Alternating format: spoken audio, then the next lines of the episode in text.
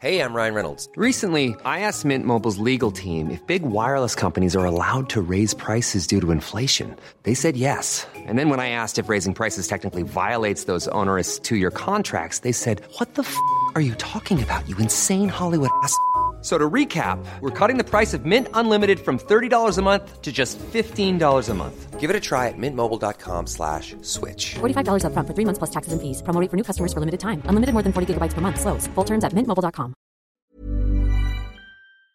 In three, two, one.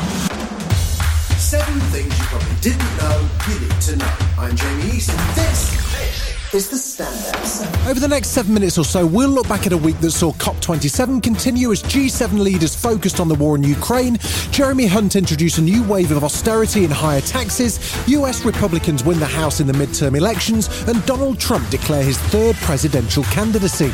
This is the Standout seven from the Smart seven. Don't forget to hit the follow button to get your daily updates at seven a.m. As C O P twenty-seven continued in Egypt, world leaders gathered in Indonesia for the G twenty summit. Before the main event got underway, the U S and China held their own talks. It was Joe Biden's first face-to-face meeting with Xi Jinping since becoming president, and it seemed to go well, with both sides keen to accentuate the positives and avoid any prospects of a new Cold War, although the U S president did acknowledge their frosty relationship. As the leaders of uh, our two nations, we share responsibility, in my view, to show that China and the United States can manage our differences and to find ways to work together on urgent global issues that require our mutual cooperation. It was Russia's invasion of Ukraine that was at the top of the G twenty agenda. Notable by his absence was Russian President Vladimir Putin, who was represented by Foreign Minister Sergey Lavrov. Day one of the summit was addressed by Ukrainian President Zelensky, who called for the war to be stopped, but not frozen, asking instead for Russian withdrawal from Ukrainian territory. Ukraine should not be offered to conclude compromises with its conscience, sovereignty, territory and independence. And if Russia says it supposedly wants to end this war, let it prove it with actions. Apparently, one cannot trust Russia's word. Zelensky also tried to appeal to China's President Xi, speaking of Russia's crazy threats of nuclear weapons and pointedly thanking the G nineteen for their support. As the meeting went on, Russia launched fresh cruise missile attacks on Ukraine's infrastructure and knocked out more power and water facilities. And Minister Lavrov sounded pretty unrepentant about it too. Yes, there is a war going on in Ukraine, a hybrid war that the West has unleashed, a war which the West has been preparing for, for years. Starting from the moment it supported the coming of government in a coup d'etat of clearly racist, neo-Nazi forces. Things took a sharp turn on Tuesday evening, however, after a rogue missile hit a Polish village, killing two people, with fears that the war in Ukraine could spill across the border. But global concerns eased as it emerged that it was likely a Ukrainian anti-aircraft missile that went astray, but NATO Secretary-General Jens Stoltenberg said that Moscow, not Kyiv, was ultimately to blame. Our preliminary analysis suggests that the incident was likely caused by a Ukrainian air defense missile, but let me be clear.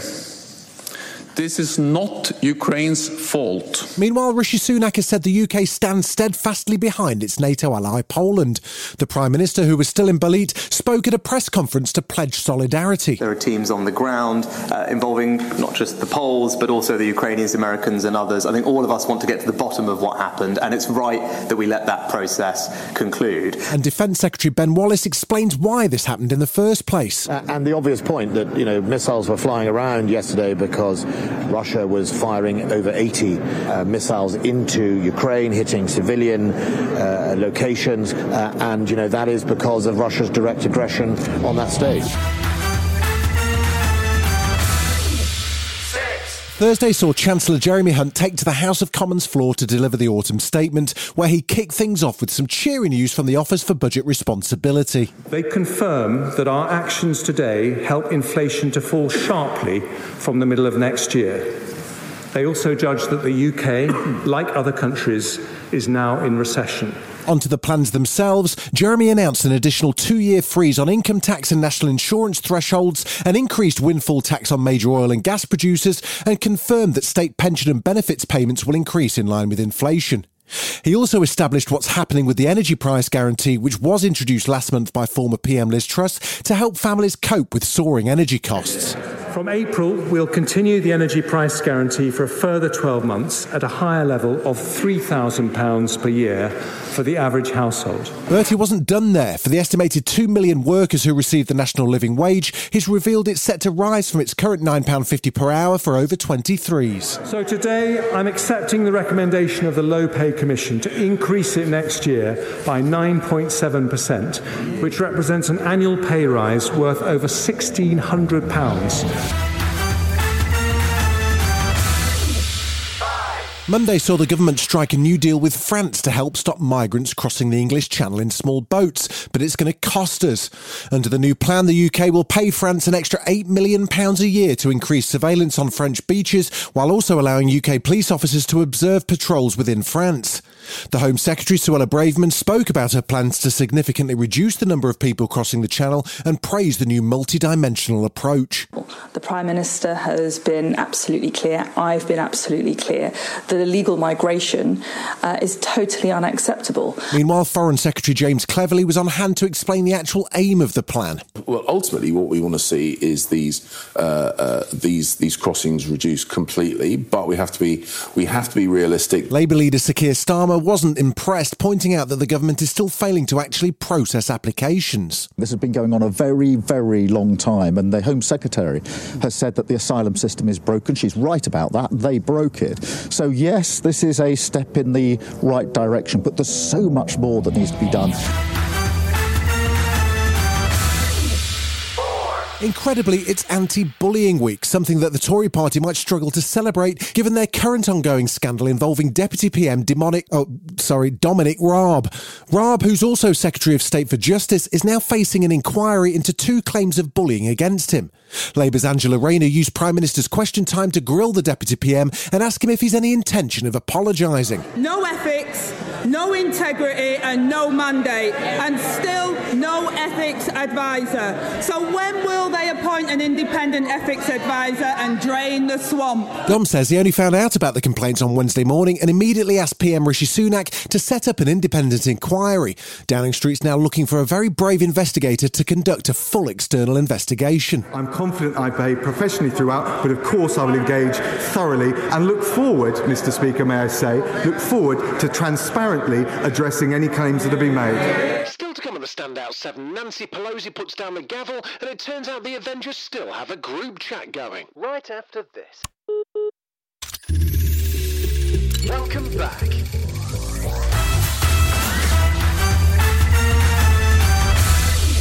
Free. After a week of ballot counting, Thursday saw confirmation that the Republicans have taken control of the U S House of Representatives in a narrow victory over the incumbent Democrats. With the Democrats retaining control of the Senate, a split Congress presents a challenge for President Joe Biden's administration, which will have to rely on some bipartisan support to advance legislation through the House. Republicans have already announced plans to start an investigation of what they call the Biden crime family. And after almost two decades in charge, House Speaker Nancy Pelosi confirms she'll be stepping down from her role as leader of the House Democrats when the new Congress begins. And with great confidence in our caucus, I will not seek re-election to Democratic leadership in the next Congress. For me, the hours come for a new generation to lead the Democratic caucus that I so deeply respect. There may be a fuel crisis for some, but it's not stopping NASA shooting for the stars, or the moon more specifically. After months of speculation and fear that the mission may be doomed, the four billion dollars Artemis one rocket launched on a twenty-five day journey around the moon. The world's most powerful rocket took off from the Kennedy Space Center in Florida after NASA engineers recovered from two earlier attempts at liftoff. Shaun the Sheep and Snoopy will be replacing humans to make the voyage, with NASA confirming the cuddly mascots are on board the Artemis one as it launched. Seven. Six, five, four stage engine start, three, two, one, boosters in ignition, and liftoff of Artemis one. We rise together back to the moon and beyond. One. Last week saw Captain America Chris Evans crowned People magazine's official World Sexiest Man Alive. It's a title that's previously been held by Idris Elba, The Rock and uh, Jude Law. Anyway, the former sexiest man and Thor God of Thunder Chris Hemsworth says the awarding of the title really blew up the Avengers group chat. We have an Avengers text chain and it very cl- quickly was like, what are you doing with your hands back there? It was like... Oh, yeah. It was like Downey said he's being arrested. I said it's a beautiful mugshot. And then Jeremy Renner said a series of things which we won't repeat. Typical bloody Hawkeye. Throw him out the group. What's his power? Accuracy? This has been the Standout seven, the best of the week from the Smart seven. We'll be back tomorrow, seven a.m. with the Sunday seven. Have a great rest of your weekend. Written, produced and published by Daft Doris. Hey, it's Danny Pellegrino from Everything Iconic. Ready to upgrade your style game without blowing your budget? Check out Quince. They've got all the good stuff, shirts and polos, activewear, and fine leather goods, all at fifty to eighty percent less than other high-end brands. And the best part? They're all about safe, ethical, and responsible manufacturing. Get that luxury vibe without the luxury price tag. Hit up quince.com slash upgrade for free shipping and three sixty-five day returns on your next order. That's quince.com slash upgrade.